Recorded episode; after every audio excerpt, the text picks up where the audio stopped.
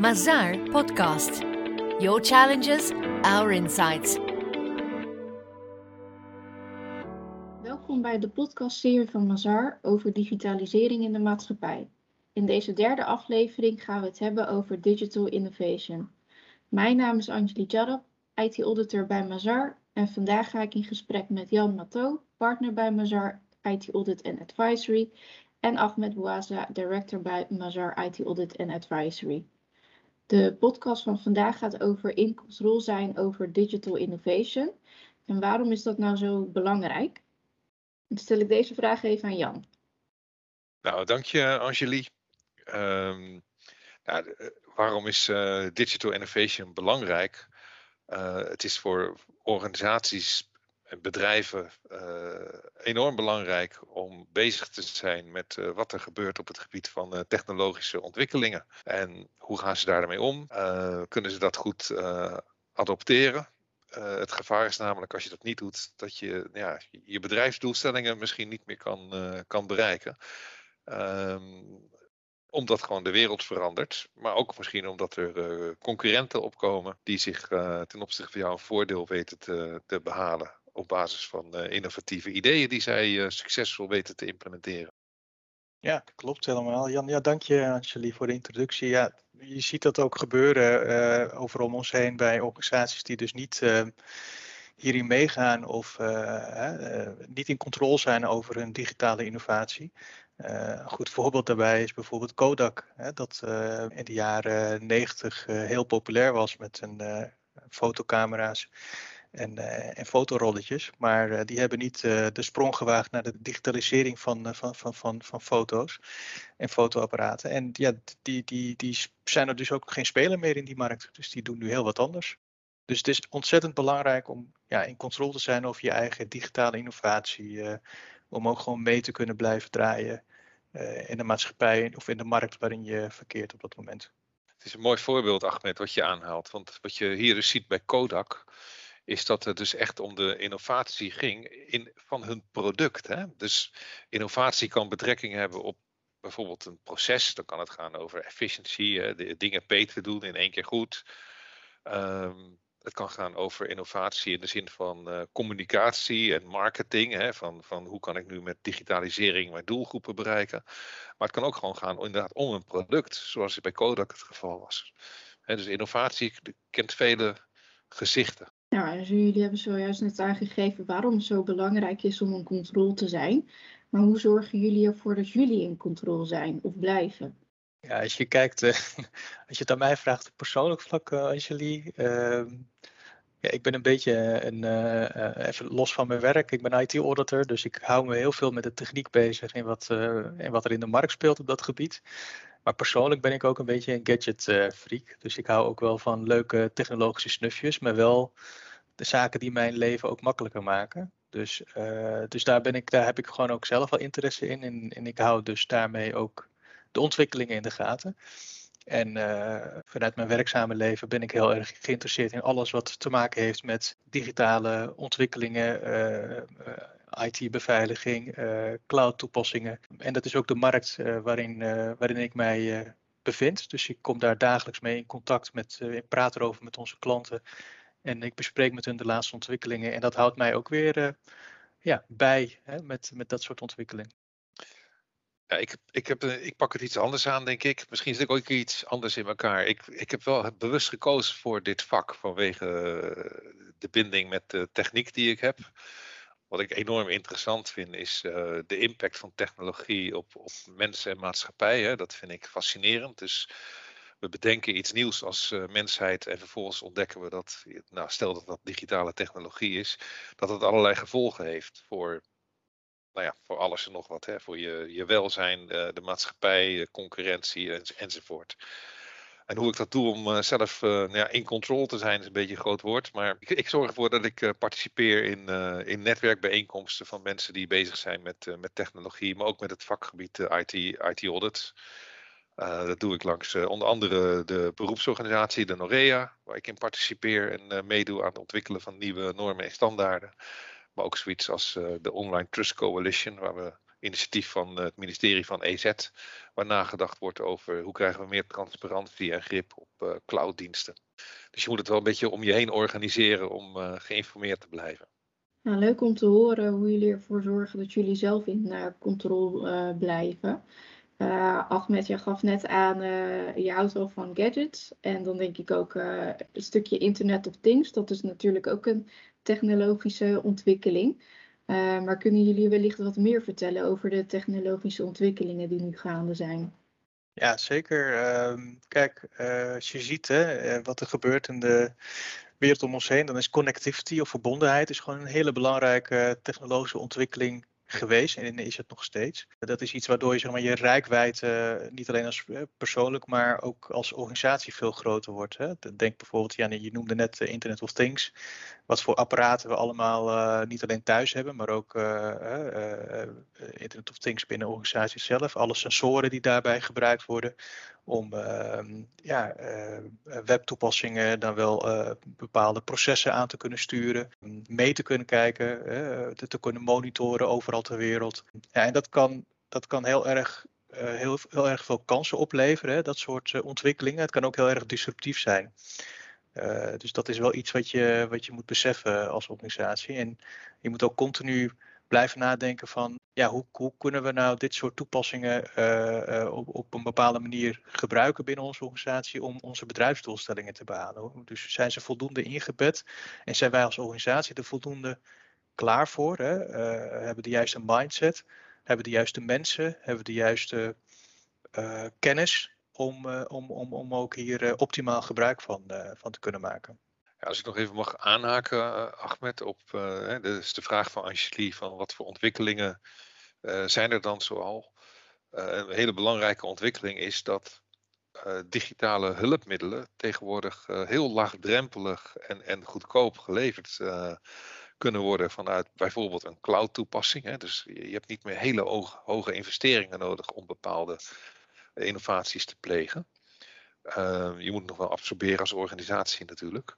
Uh, en een voorbeeld is bijvoorbeeld artificial intelligence. Daar gaat het dan bij om uh, het herkennen van patronen.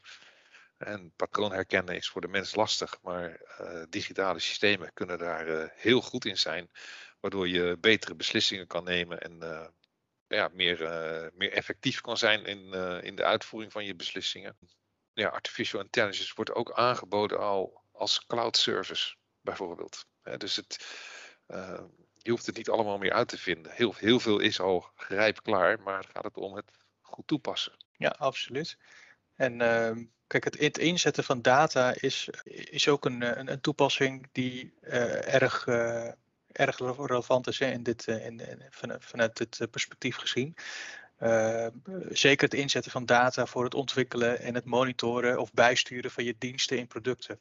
En, en heeft daar bijvoorbeeld een, een global survey over gedaan in 2021. Ja. Hè, over, Zou je daar wat meer over willen vertellen? Ja, natuurlijk. dat, is de, de, dat noemen ze de Data Race Survey. Dat gaat over of organisaties ehm, ja, voldoende gebruik maken hè, van data om hun bedrijfsdoelstellingen te behalen. En het interessante was dat uit die survey uh, kwam naar voren bij de organisaties die we, uh, die we geïnterviewd hebben, dat die zeker bereid zijn om data innovatief te gebruiken binnen hun eigen organisaties voor dat soort toepassingen. En dat ze ook dachten dat ze daar best wel vooruitstrevend uh, mee waren. Maar als je dat doorvraagt, ja, dan kom je erachter dat organisaties toch minder goed doen op dat vlak. En dat ze toch nog best wel uh, dat er toch best wel wat veel te winnen is uh, op dat vlak. Uh, ja, en dat was wel, dat was wel interessant. Dus wij we, kunnen gewoon nog veel meer doen op dit gebied dan we, dan we nu al doen en, dat we, en dan we denken. Het zit, het zit nog iets te veel in de, ik noem het maar even, in de, in, in de, in de speeltuinfase. Hè, of in de proeftuinfase. Maar nog niet echt heel goed ingebed in, in, in, in de bedrijfsprocessen en in de organisatie zelf. dus het zijn een beetje add-ons en nog niet echt geadopteerde technieken. Ja, als ik jullie zo hoor, zijn er heel veel uh, technologische ontwikkelingen. Uh, en wij als IT-auditors worden natuurlijk ook uh, continu mee geconfronteerd. Maar vinden jullie dat wij als IT-auditors hier wel klaar voor zijn? Ehm, of nou. hoe zouden we er mee moeten omgaan? Goeie, ja, fijne vraag, Angelie, dankjewel. um, Nou, ik ga het gewoon heel eerlijk zeggen. Ik denk dat de meeste IT-auditors hier niet echt klaar voor zijn. Omdat het IT-auditvak nogal gevangen zit natuurlijk ook in, in richtlijnen en, en, en standaarden en, en protocollen. Ehm, zie je dat heel veel IT-audits gestandaardiseerd en geformaliseerd zijn op een bepaalde manier. Waardoor ze toch wel heel erg gericht zijn op van oké, er is een, eh, een, een, een controletoelstelling, er is een proces, er is een risico en dan is er een maatregel. Nou, en ik denk dat dat voor uh, uh, IT-auditors op dit vlak, die zich hiermee bezighouden, dat het wel even een tandje anders moet. En uh, er zijn zeker mogelijkheden om dit op te vangen. Overigens ben ik ervan overtuigd, de IT-auditor moet je hier niet voor inzetten. Het zal een multidisciplinair team moeten zijn van specialisten op verschillende gebieden die hier samenwerken. En de IT-auditor kan dan natuurlijk een hele goede rol spelen om inderdaad het hele auditproces goed te begeleiden. Maar je zal het multidisciplinair moeten aanvliegen. En dat is ook. En, welke functies uh, denk je dan? Of welke rollen denk je dan? Ja, dat hangt een beetje vanaf waar de, waar de innovatie, hè, we hebben het over digital innovation, waar, waar die op toeziet. Uh, maar het zal zeker gaan om uh, natuurlijk technologische kennis.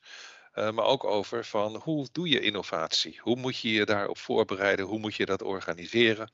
En, en daar moeten de betrokkenen wel kennis van hebben. Dan moet je denken aan IT-architecten bijvoorbeeld, maar misschien ook wel uh, cybersecurity specialisten of misschien wel uh, mensen met een juridische achtergrond als het gaat om mag ik bepaalde zaken wel of niet met data doen. Nou, dat, dat, dat geeft wel aan dat het, het is multidisciplinair en zo zou het ook moeten worden aangevlogen. En welke positieve effecten brengt het in controle zijn uh, op digitale innovatie ons? Als je dus meer in controle bent over je digitale innovatie als organisatie, dan, dan brengt het gewoon een hoop kansen met zich mee, in zijn algemeenheid. Bijvoorbeeld, uh, denken we, waar we nu uh, de afgelopen uh, jaren natuurlijk mee te maken hebben, is de hele platformeconomie, waarbij organisaties op een laagdrempelige manier, via apps, via clouddiensten, een heel groot bereik kunnen hebben met een product of een dienst. Uh, wordt ook daardoor ook steeds makkelijker gemaakt om te innoveren. Hè? Of ook toepassingen mogelijk te maken die ook uh, veel meer reach hebben, veel, veel meer bereikbaarder zijn ook veel, voor veel organisaties. Uh, tegen lagere kosten, lagere risico's in vergelijking met vroeger. Maar je moet dan wel als organisatie zelf de voorwaarden scheppen om dit ook verantwoord te kunnen doen. Het gaat niet vanzelf. En het biedt ook een stukje onderscheidend vermogen eh, voor jou als organisatie. Noem het maar een unique selling point als je dit in een, in een markt doet waar jij dan de enige bent die dat kan of die dat doet. Um, de keerzijde is dat het, omdat het nu zo makkelijk en laagdrempelig is, is dat het ook weer sneller en makkelijker gekopieerd kan worden. Uh, dus dat, dat, dat, dat, dat zie je ook gebeuren, dat je dat, je dat, dat soort effecten ziet. En om, om, dat, om dat dan weer tegen te gaan, moet je eigenlijk een lerende organisatie zijn. Hè? Je, je bent continu bezig met nieuwe ontwikkelingen, het inspelen daarop, je mensen aan het mobiliseren, aan het trainen, de kennis uh, aan het verzamelen daarom, daaromtrent. Um, en daarbij is diversiteit in je mensen en hun kennis is dan een hele belangrijke factor.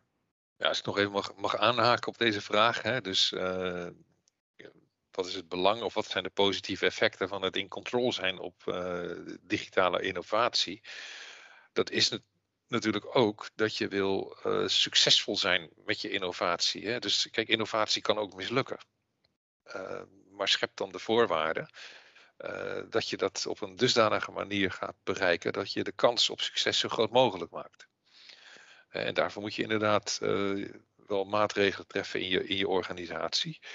En, en, daar zit ook wel een beetje een dilemma in natuurlijk. Want e enerzijds wil je focus hebben op bestaande zaken. Hè? uh, ja, het is een beetje lastig als iedereen in je bedrijf een innovatie gaat doen. Hè? Dan zal er een soort chaos uh, ontstaan. Dus je moet, het, je moet het wel kanaliseren. Maar ondertussen wil je wel zeg maar zo breed mogelijk om je heen kijken. Wat, wat gebeurt er allemaal om me heen? Dus ja, dat gaat allemaal niet vanzelf. Je moet dat echt ja, bewust goed organiseren. Ja, dus er zijn best uh, veel positieve punten, maar er zijn natuurlijk ook wel wat uh, keerzijdes of risico's. Ahmed, je gaf net al aan uh, dat één daarvan is dat, ja, dat sneller gekopieerd kan worden. Maar dat is vast niet de enige. Nee, Angelie, zeker niet. Kijk, het kan ook zijn natuurlijk dat je, ja, dit noemde ik net ook al even, je moet ook goed kijken naar je resources binnen je organisatie. Dat je je als organisatie daarop aanpast en inspeelt om dit soort, dit soort uh, digitale innovatie ook mogelijk te maken. Dus een risico is dat je daardoor, dat je als organisatie daar gewoon niet klaar voor bent. Of dat je niet de juiste kennis of uh, de juiste resources daarvoor hebt. Um, en dan kan het wel eens zijn dat de snelheid hè, van innovatie te hoog ligt ten opzichte van waar jij als organisatie klaar voor bent. Uh, mensen kunnen zich dan niet aanpassen op tijd. Uh, dat levert natuurlijk allerlei problemen op. Uh, projecten die mislukken. Ja, dat, dat zijn hele vervelende en kostbare zaken. Dus je moet wel heel goed ehm, eerst nadenken van wat wil ik doen, wat wil ik bereiken en waar wil ik naartoe. En wat heb ik daarvoor nodig voordat je dit soort trajecten ook ja, full swing ingaat. En je hebt ook gewoon te maken met je omgeving. Als je in een, in een, in een ja, gereguleerde omgeving of markt uh, werkt. Hè? Dus dat je toezichthouders hebt, uh, dat je uh, klanten of leveranciers hebt die bepaalde zaken van je eisen waar je aan voldoet. Um, dan kun je nog steeds innoveren, maar dan moet je, dat, moet je daar ook rekening mee houden. Dan moet je dat wel op een andere manier doen. Dus, dus ook dat zijn ja, aspecten die je erbij moet betrekken van hoe ga ik nou innoveren binnen mijn eigen organisatie, binnen mijn omgeving, hè, binnen mijn markt. En, en, en, en hoe doe ik dat nou op de juiste manier? En we hebben ook voorbeelden hè, van uit onze eigen praktijk, waarbij uh, helaas vastgesteld hebben uh, dat een bepaalde innovatie die een organisatie wilde doorvoeren, dat dat gewoon uh, juridisch, wettelijk niet was toegestaan. dit ging dan heel specifiek over het gebruik van biometrische gegevens voor bepaalde doelstellingen, waarvoor het gewoon niet is toegestaan om dat te doen. Nou, dat is heel vervelend als je daar dan zwaar op geïnvesteerd hebt en je dan komt achteraf tot de conclusie dat het eigenlijk niet mag. En kunnen jullie wat vertellen over wat organisaties kunnen doen om uh, in controle te zijn van een uh, innovatieve beleid? Ja, Angelie, dat, dat uh, zeker. Ehm, daar hebben we ook inmiddels wel wat ervaringen mee opgedaan. Um, er zitten eigenlijk twee, twee kanten aan deze medaille. Eén is, je moet natuurlijk weten wat voor innovaties uh, zijn, er, zijn er mogelijk? Je moet ontwikkelingen volgen, je moet de kansen zien, ook de bedreigingen natuurlijk, de technologische ontwikkelingen. Um, dus hier gaat het eigenlijk om van je moet wel de, de goede innovatie kiezen. En op basis uh, daarvan moet je ook nog zorgen dat je het zo inricht dat je de innovatie ook goed kan uitvoeren. En dat moet je doen door een beleid op te stellen en een innovatieprogramma te maken. Uh, ook, meestal ook in een meerjarenplan. Vaak gaat het toch om, uh, om zaken die je wat verder vooruit moet plannen. En dan moet je zorgen dat je, dat je daar ook iets van hebt van wat we heel vaak noemen een, een doelarchitectuur. Dus waar wil je naartoe werken vanuit technologische optiek? En die doelarchitectuur is enerzijds technisch, uh, maar er zitten ook aspecten aan van um, hoe richt ik dan mijn organisatie in en met welke processen. En kan elke organisatie dit ook? Ja, maar het moet wel passen. Hè? Dus het moet wel ja, ingericht zijn op een manier die past bij jou als organisatie, die past binnen de omgeving waarin je, waarin je werkt, uh, de markt waarin je opereert. Je hebt ook te maken gewoon met je arbeidsmarkt hè, waarin je zit. Dus uh, wellicht heb je hier de, innovatie die je voor ogen hebt, hele, een heel andere type mens of, of, of andere kennis uh, benodigd dan je op dat moment in je organisatie hebt. Dus dat moet, die moet je dan ook weer binnenhalen of je moet mensen opleiden. Uh, en lukt dat ook hè, in de arbeidsmarkt waar je je resources uit, eh, uit vandaan uh, haalt. Dus dat zijn wel allemaal dingen waar je dus rekening mee moet houden als organisatie. Ja, Angelie, uh, kan elke organisatie dit? Nou ja, de Ahmed zei het al, ja, in principe wel. Maar je moet wel goed opletten hoe je het inricht. Uh, dus heb jij een organisatie die, die in, een, in een soort keurslijf moet opereren, omdat het standaardisatie belangrijk is en je zit met een efficiënt proces wat gewoon belangrijk is dat dat vooral ook efficiënt loopt, dan hoeft het niet altijd zo te zijn dat dat nou de perfecte omgeving is om dan ook gelijk die innovatie te doen. Hè. Misschien moet je dat eerst apart doen in een soort van uh, innovatielab. Uh, maar goed, dat is van geval tot geval moet je dat bekijken en daar de, de goede formule in zien te vinden van hoe je dit organiseert. Maar ik ben ervan overtuigd, iedere organisatie kan het. Dat is goed om te horen. Um, nou, jullie hebben het zojuist of uh, net ook gehad over innovatiebeleid, maar waar begin je met zo'n beleid? Kunnen jullie ons daarin meenemen? Nou, het, het, het innovatiebeleid, uh, dat begint natuurlijk met het, een, een, visie. Uh, het begint met een visie die, die gebaseerd moet zijn op, om wat er om je heen gebeurt en wat je ziet. Dat, dat vereist natuurlijk inzicht en kennis. En dan ga je bepalen van oké, vanuit die visie ga ik een bepaalde doel formuleren met betrekking tot innovatie. Nou, dit, en dan ga je kijken van oké, dit is mijn huidige situatie, ik noem het maar de East. En ik heb een soul situatie op basis van innovatie, wat ik daarmee wil bereiken. Uh, en daar ga je naartoe werken en je definieert welke stappen daarin genomen moeten worden. En dan zie je ook daar weer twee richtingen. Innovatie gaat meestal niet alleen om het technisch aanpassen van iets, maar innovatie betekent vaak ook, je moet je organisatie klaarstomen dat ze ook met die technologie om moeten gaan, om kunnen gaan. Dat, dat is enorm belangrijk. Dus het zijn tenminste altijd twee richtingen. En Ahmed, wat zou dan de rol van de IT-auditor moeten zijn uh, bij innovatie? Ja, IT-auditors die zouden kunnen helpen bij toetsen, dus of er, ja, noem maar voldoende verband is hè, tussen, tussen de, de bedrijfstoestellingen, de, de, de, de, organisatie van, van innovatie binnen je, eh, binnen je bedrijf, het proces uh, wat je daarbij inzet in de, in, de middelen die je daarbij gebruikt. Dus eigenlijk of je op de goede weg bent als organisatie om je innovatie in te passen in een noem het maar even enterprise architecture. Dus waarbij zowel aandacht is voor zowel je organisatie, je processen en je systemen. En er zijn ook normen en standaarden die uh, een IT-auditor kan hanteren bij dit soort, uh, dit soort onderzoeken om, om organisaties daarmee, daarmee te helpen. Op zich is dit wel grappig, hè? want enerzijds zeggen we eigenlijk, wij zien normen en standaarden als een soort beperking van ontwikkeling. Ik wou net zeggen. Dat, ja, ik denk, ik zal je maar voor zijn, Angelique. um, maar gelukkig zijn er inderdaad ook standaarden van hoe, hoe, hoe pak je nou zo'n verandering aan en werk je naar een nieuwe enterprise uh, architecture toe. Um, hè, dat geeft in ieder geval kaders en, en handvatten wat je zoal moet doen om uh, zo'n innovatie uh, de goede kant op te sturen en daar ook grip op te houden. Hè, dat je tussentijds kan vaststellen, ben ik op de goede weg? En, en ook dat je kan ingrijpen. En, en uh, het kan natuurlijk ook gewoon zijn dat het gewoon een slecht idee is ja, dan moet je op een gegeven moment ook durven beslissen, oké, we stoppen ermee. dat, uh, dat, ja, dat, daar zijn gelukkig wel werkwijzen voor waar dit soort, uh, waar je aan kan toetsen. Nou ben ik uh, heel erg benieuwd wat jullie zien als toekomstige ontwikkeling op het gebied van digital innovation. Ja, Angelique, als ik daar iets over mag zeggen, is van wat ik het, wat je op dit moment ziet, is dat je hebt digital innovation, maar je hebt ook innovatie, goed Nederlands, ook gewoon in, in fysieke apparaten. Of innovatie op het gebied van uh, sociale uh, en communicatieaard. En, en je ziet dus allerlei ontwikkelingen tegelijkertijd, ook zelfs in de medische wereld.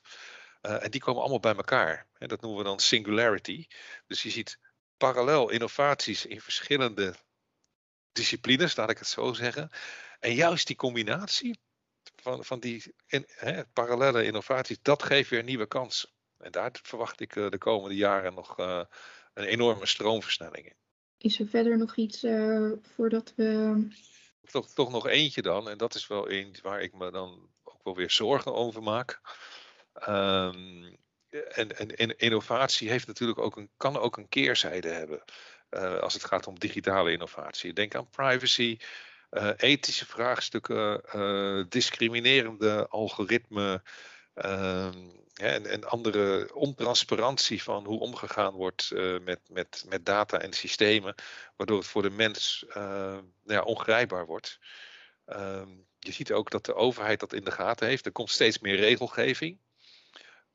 dus dat zie ik ook nog wel een, een ontwikkeling van enerzijds innovatie, digitalisering gaat verder, maar de overheid is wel aan het ingrijpen om toch weer onze, nou ja, vrije westerse waarden te bewaken. Dat het niet een. Uh, techniek heeft, heeft soms totalitaire trekjes. Het, het systeem gaat over de mens. Dat, dat is denk ik iets wat we niet moeten willen.